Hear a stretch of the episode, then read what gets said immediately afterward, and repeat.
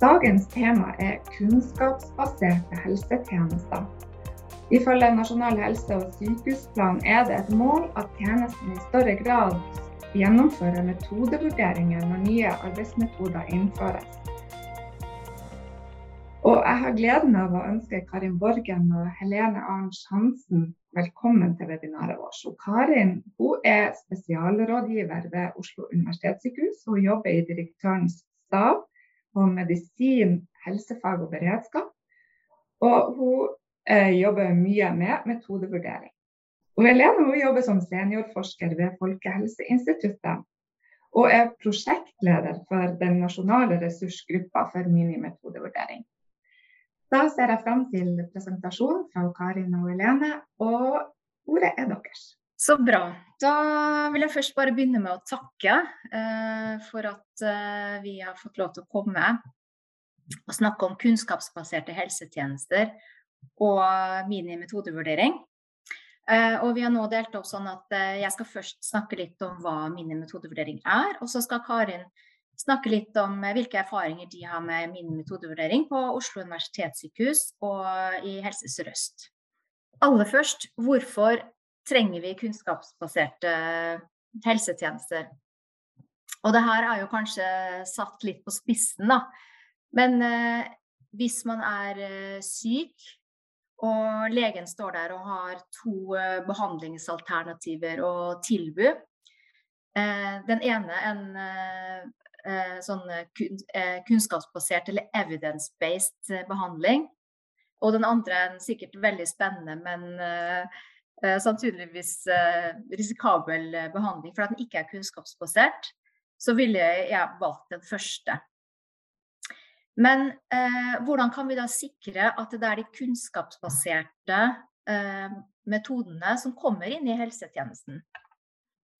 Eh, og det her er en Eh, den figuren prøver å vise en problemstilling som jeg tror man ofte står ovenfor eh, både i sykehus og i, i, helsetjenesten ellers. At man har en ny metode eller et nytt tiltak da, som eh, man har veldig tro på. Og Man har kanskje hørt om den på en konferanse eller lest om den i et tidsskrift. Eller, og det er veldig mye entusiasme og overbevisning rundt den metoden. Og, og kanskje også press fra pasienter at de ønsker eh, ønsker å få den metoden. Og så blir det liksom drivkreftene for at det blir en del av helsetjenestetilbudet. Og det er her da metodevurdering kommer inn. At ønsket er jo at de metodene som tilbys i helsetjenesten skal være metodevurdert. Og at kun de eh, metodene som da vurderes som nyttige, skal bli en del av helsetjenestetilbudet. Og de metodene som vurderes som ikke nyttige, ikke skal bli det. Så eh, når vi sier metode, hva menes egentlig med en metode, eller en ny metode eller nytt tiltak? Eh, altså jeg kan jo begynne med å si at metodevurdering er det norske begrepet for Health Technology Assessment. Eller man kaller det ofte bare en HTA eller HTA-rapport. Og metoder som eh, kan vurderes i en metodevurdering, eller en sånn HTA-rapport, det omfatter både legemidler og medisinsk utstyr og ulike typer prosedyrer og organisatoriske tiltak. Så det er et vidt eh, Altså det er mange ulike typer metoder som, kan, som kan vurderes i en metodevurdering. Og så kommer jeg da til men hva er, hva er minimetodevurdering? Og minimetodevurdering det er en sånn nedskalert metodevurdering eh, som man bruker eh, i sykehusene enten ved innføring av nye metoder, eller man kan også bruke det ved utfasing av allerede eksisterende metoder.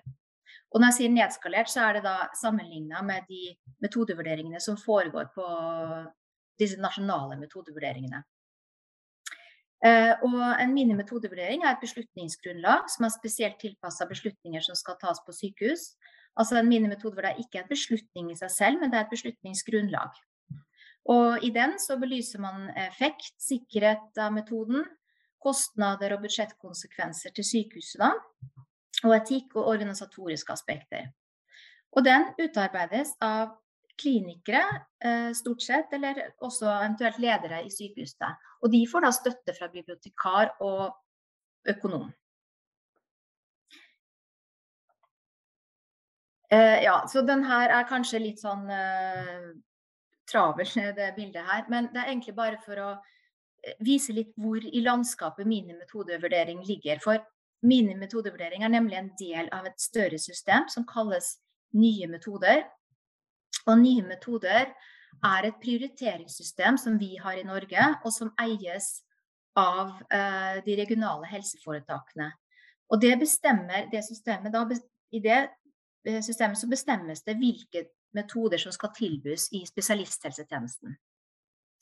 Og det systemet har to løp. Det er det nasjonale løpet og det lokale løpet. Og det nasjonale løpet, der, jeg, der er det mye som skjer. Eh, og der har vi det som kalles bestillerforum. Der har vi nasjonale metodevurderinger som gjøres enten hos oss på Folkehelseinstituttet eller på Statens legemiddelverk.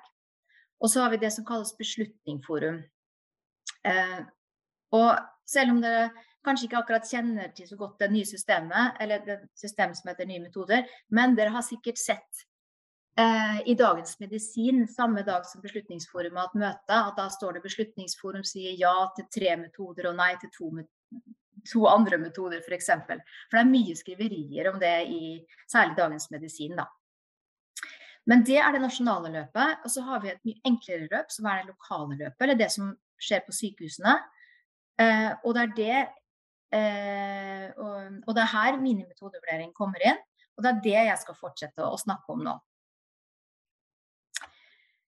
Så eh, minimetodevurdering eh, inneholder egentlig de samme elementene som de nasjonale metodevurderingene som vi lager. Eh, og det består egentlig av to bolker. Den ene bolken er hvor man vurderer forskningsdokumentasjon og ser på klinisk effekt og sikkerhet av den metoden man ønsker å vurdere. Så da, så da gjør man rett og slett at man går gjennom forskningsstudier og kliniske studier. Den andre bolken det er å belyse konsekvensen. Altså hva betyr det for sykehuset om man innfører den metoden som man ser på eller som man vurderer. Hva betyr det for organisasjonen, altså for sykehuset? Hva betyr det i forhold til kostnader og budsjettkonsekvenser? Og så er det eh, litt etikk. Og disse to bolkene utgjør da minimetodevurderingen og kan brukes som et beslutningsgrunnlag i klinisk praksis. Og når det står under der at uh, det tar kortere tid, så er det kortere tid uh, enn de nasjonale, hvor alt liksom skal gå på det nasjonale løpet. Ja. Og en sånn minimetodevurdering består egentlig av et sånt tredelt skjema som finnes på nettsida vår, minimetodevurdering.no. Og da er det del én som er hoveddelen. Og jeg skal bare si litt mer om den. For der er det da nettopp de, ele de elementene da, som inngår, som jeg akkurat sa, det med effekt og sikkerhet og etikk og sånn. Og da eh, har jeg tegnet bilde av en kliniker som er den som Eh, som, for, som eh, har forslag om en metode som de gjerne vil gjøre minimetodevurdering på. Og da er um, For den delen om effekt og sikkerhet, hvor det, altså, man skal se på uh, forskningsstudier, så gjør man et systematisk litteratursøk. Og det er der man får hjelp av en uh, bibliotekar som kan dette med systematisk litteratursøk. Og Grunnen til at man skal gjøre et systematisk litteratursøk, er jo fordi at man ikke bare skal plukke studier som kanskje viser gode resultater for akkurat den metoden man kanskje ønsker å innføre, men at man skal finne alle, alle studier som har med den metoden å gjøre. Og så har vi dette med økonomi og organisatoriske forhold. Det er da spesielt knytta til sykehuset. Altså hva, sånn, eh, hva, hvilke budsjettkonsekvenser, hva, hva, hva, koster det for sykehuset, og hva vil budsjettkonsekvensene bli. Altså når det går på det organisatoriske forhold, så er det rett og slett eh, ja, hva vil dette bety eh, for voktordninger? Kanskje det vil endre seg? Eh, trenger vi kompetanseheving hvis vi skal innføre denne metoden? Har vi lokaler for dette? Og at man liksom rett og slett eh, er forberedt. Og det er for at man ikke skal få overraskelser etter at man har innført en metode. Og én ting som er veldig viktig når man skal gjøre en minimetodevurdering, både når man gjør en nasjonal metodevurdering og minimetodevurdering, det er å ha et tydelige spørsmål på hva man egentlig ønsker å se på. Og det eh, kalles inklusjonskriterier, og vi kaller det å, lage en PIKOS. Eh, og PIKOS det står da for pasientgruppen, at vi må nøyaktig vite hvilke pasientgrupper vi ønsker å se på. Hvilken intervensjon skal vurderes, og det er da den nye metoden som eh, liksom eh, vi skal gjøre minimetodevurdering på. Hva er de viktigste sammenligningene, altså det er comparison. Hvilke utfall er viktige, som er outcomes, og hvilke studiedesign er relevante for å besvare det spørsmålet vi har. Eh, man, hvis man har en god og spissa pico, som vi sier, så vil vi også kunne få gode svar. Og nå har jeg bare laget et eksempel, eh, bare sånn at det skal eh, bli litt tydeligere. Altså Hvis intervensjonen f.eks. er at man ønsker å se på bruk av videokonsultasjon. Og da, men så ønsker vi å se på det kun for pasienter, voksne pasienter med diabetes. Da skriver man det på pasientgruppen. Hva er det viktigste, hva er sammenligningen? Jo, det vil da være tradisjonell poliklinisk oppfølging. Også eh, på utfall da, så har man eh, sykdomsspesifikke utfall for den eh, pasientgruppen, f.eks. HbA1c og hypo, hyperglykemi og livskvalitet og pasienttilfredshet. Og også viktig å ha utfall som har med sikkerhet å gjøre, f.eks. smerte og uønskede hendelser. Og så eh, hvilke studiedesign er relevante. Her har jeg skrevet opp da, systematiske oversikter og studier med kontrollgrupper. Og da vet jeg at når, jeg får, når vi har gjort et systematisk søk basert på denne PIKOS-en, og så får vi jo veldig mange andre studier som vi må plukke de som er riktige, så vet jeg akkurat hva jeg skal plukke ut. For jeg plukker ut bare de som har de elementene der i seg. Eh, og da sitter, sitter, man ofte igjen med en bunke på, som, ja, som, som passer akkurat til den PIKOS-en.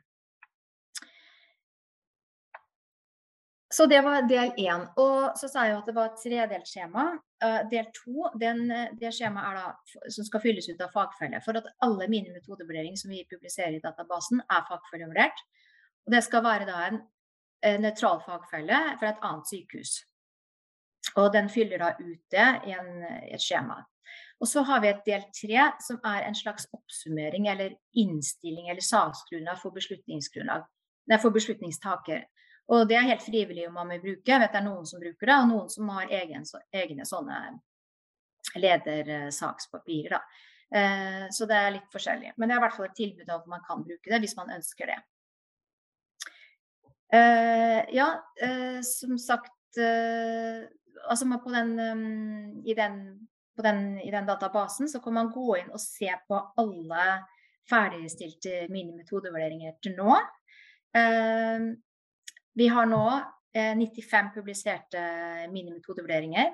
Og dette er en helt åpen database. Så dette, eh, disse minimetodevurderingene kan gjerne eh, gjenbrukes av andre HF.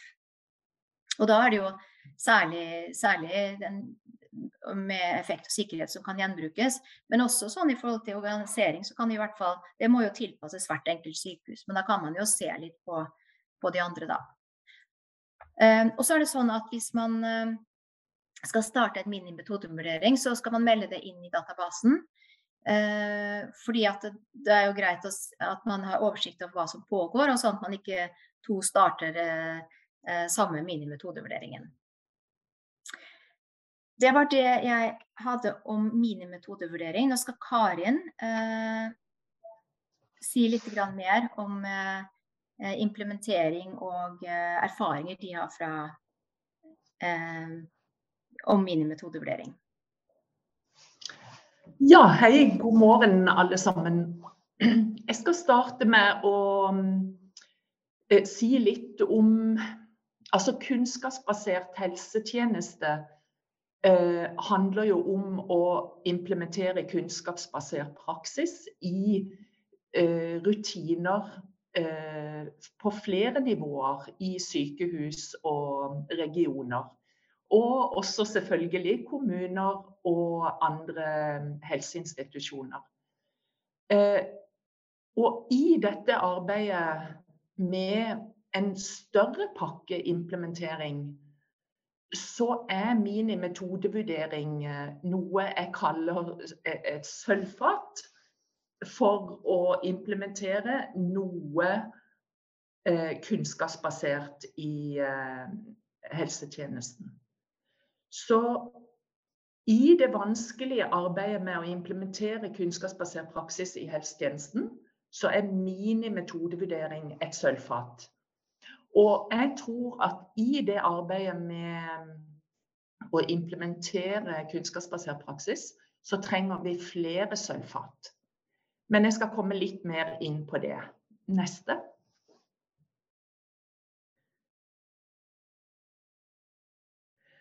Ehm, vi har siden nye metoder ble eh, lansert i 2013, så har vi både i Oslo universitetssykehus og Helse Sør-Øst jobbet med å rigge oss for eh, bruk av mine metodevurdering i sykehus.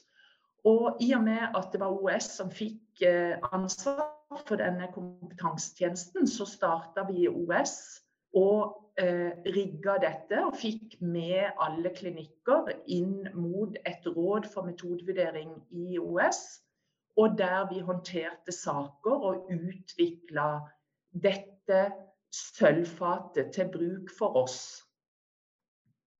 Så har vi i mandatet regionalt nå begynt å ta tak i å få implementert dette i andre helseforetak. Og da jobber vi da ut fra dette mandatet. Og da tar vi eh, utgangspunkt i mandatet og i behovet i de ulike HF. For noen har jobba kunnskapsbasert litt, noen har aldri gjort det før. Og noen har i noen år hatt store ambisjoner og forsøkt seg å mislykkes. Så i denne implementeringsfasen så har vi ulike utfordringer da. Neste. Eh, det første vi gjorde for et par år siden, det var å eh, rigge oss med en metodekoordinator i hvert HF. Og det er jo noe man kunne tenke seg også for kommunene. At man ble kjent med den kunnskapsbaserte arbeidsmetoden. Og vi oppfordrer også disse til å skape seg et eh, team rundt seg, rundt fagdirektøren, for å eh, være skolert for å veilede og implementere dette i hvert HF. Neste. Og Som dere ser, så har vi gjennom flere år eh, jobba mye i OS. Og nå er utfordringen å få dette til i de andre helseforetak og i samarbeid med kommunene. Eh, det har jeg ikke satt opp her, fordi det er vi har allerede begynt med dette overfor Oslo kommune i en minimetodevurdering eh, som er publisert. Men eh, denne uka så ble Sykehuset Vestfold ferdig med sin første minimetodevurdering. Og hadde vi hatt dette kurset eh, om et par uker frem i tid, så hadde det stått et, et tall på Sykehuset i Vestfold. Så sånn skal vi jobbe med implementering i alle helseforetak. Neste. Målsetningen for 2022 er da å få eh, at alle HF får en gruppe som kan og får erfaring i kunnskapsbasert arbeidsmetode og minimetodevurdering. Og at de da sammen med fagdirektøren får en rutine for dette i sitt HF Eh, så har vi også satt opp at eh, hvert HF skal gjennomføre to minimetodevurdering, og gjerne sammen med eh, samarbeidskommune. Her ser vi allerede at Telemark og Vestfold har meldt inn over to minimetodevurderinger og vil nå målet. Og, og, vi jobber systematisk med at alle skal få til det. Så eh, jobb, skal vi også i jobbe med at, vi, at hvert HF får sett gjennom lista med gjennomførte minimetodevurderinger for å kunne gjenbruke disse. Og jeg tror at i dag så sitter vi her nettopp fordi at eh, OS gikk sammen med Sunnaas for å samarbeide om eh, en prosedyre ut fra en minimetodevurdering for digital hjemmeoppfølging. Eh, og det er et veldig spennende samarbeid, eh, fordi det da i deres fora eh, Altså, vi kan få mye erfaring av den sparringen med, med dere om disse temaene. Uh, I tillegg så um, så er jo dette viktig og, og ganske raskt for hvert HF å samarbeide med en kommune om en minimetodevurdering. Og der skal vi gjøre en uh, innsats. Neste. Eh, jeg kan bare veldig raskt eh, vise at vi parallelt med dette må jobbe med implementering. Vi kan ikke satse på implementeringsmetoder som er gamle og brukt i helseforetak, og der man ikke vet noe særlig om effekten. Og Derfor stiller vi spørsmål til mange eh, satsinger i helsetjenesten rundt implementering, og der man ikke har sjekka ut hva som har effekt. Og her er det gode lærebøker som en er allerede kommet, og en kommer om implementering. Og dette tror jeg er et parallelt stort område vi må jobbe med når vi skal få en kunnskapsbasert helsetjeneste. Neste. Eh, og i samarbeidspunktet med dere så var det våren 2020, da vi så at OS måtte over til eh, videokonsultasjon og medisinsk avstandsoppfølging relatert til asynkron kommunikasjon. At vi da sammen med Helene og FHI og Nye metoder fikk gjort mine metodevurderinger på disse temaene for å bruke de, kunne bruke de sikrere i praksis. Dette ble gjort i rask fart, og viser også at når man har gjort mine metodevurderinger én, to, tre ganger, så går dette ganske radig. Neste. Jeg har også satt opp her andre minimetodevurderinger relatert til e-helse eh, det å eh, ha hjemmebehandling og kommunikasjon mellom pasient og helseinstitusjon. Og flere av disse metodene driver vi nå og implementerer.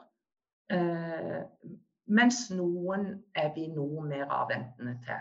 Så ser dere at det er tre nederst der. Det er tre mine metodevurderinger vi holder på med, som da vil bli ferdig i løpet av året. Neste. Ehm, jeg tror jo at for å få kunnskapsbaserte helsetjenester, så har mange av oss lært mye gjennom denne koronapandemien.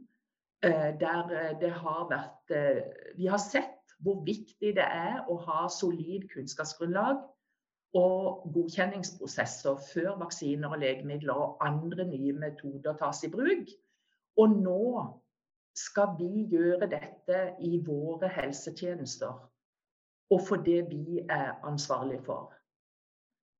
Og eh, vi tror jo at eh, når teknologier skal inn i helsetjenesten, så må dette gjøres på tilsvarende måte. Og derfor er vi glad for at dette ble tatt opp i dette webinaret. Så eh, min metodevurdering er veldig aktuelt verktøy, eh, men man må få erfaring. Og man må ha en gruppe som eh, er gode veiledere for de som skal gjennomføre dette. Da kan du ta siste. Nest siste blir det, ja. Og når vi skal da ta denne utfordringen, så har vår fagdirektør Hilde Myhren ved OS eh, tatt i bruk dette bildet. At hvis vi skal ta de store byksene fremover i utviklingen, så må vi sette opp skiltet 'kunnskapsbasert praksis'. Begynne å bruke verktøyene og sølvfatene som ligger der. Og sammen utvikle flere sølvfat for å få dette til. Og i ansvarsområdet vi har i helsetjenesten, så må vi stille oss spørsmålet hva er kunnskapsbasert praksis? Hvem skal gjøre det? Hvem skal implementere det? Hva gjøres i dag? Eh, hvordan gjøres det i dag? Og hvordan kan vi kvalitetssikre og dele det vi gjør? Fordi det tar, det tar tid. Og så er det beslutningsprosesser som er nødvendig. Dette må være en del av lederlinja og eh, den daglige driften. Så siste slides. Eh, I kunnskapsbasert praksis så har vi sølvfatene mini-metodevurdering og kunnskapsbaserte fagprosedyrer og retningslinjer. For når du er ferdig med en minimetodevurdering og den skal implementeres, så kan du beskrive denne kunnskapsbasert i en retningslinje. Legge den inn i dokumentstyringssystemet i din kommune eller i ditt helseforetak. Og dermed sikre en oppdatering av kunnskapsgrunnlaget hvert tredje år. Så hele den prosessen er en kunnskapsbasert eh, innføring i helsetjenesten. Eh, og med kunnskapsbasert praksis så får vi med eh, forskning, klinisk erfaring og brukermedvirkning. Og det gjør til sammen at eh, kunnskapen blir solid i helsetjenesten. Tusen takk Karin og Helene for at dere deltok på webinaret. Og alle sammen, eh, velkommen tilbake om to uker. Da er det Sykehuset i Østfold som skal snakke om digital hjemmeoppfølging av kreftpasienter. Så da så ønsker jeg dere alle sammen ei riktig god helg.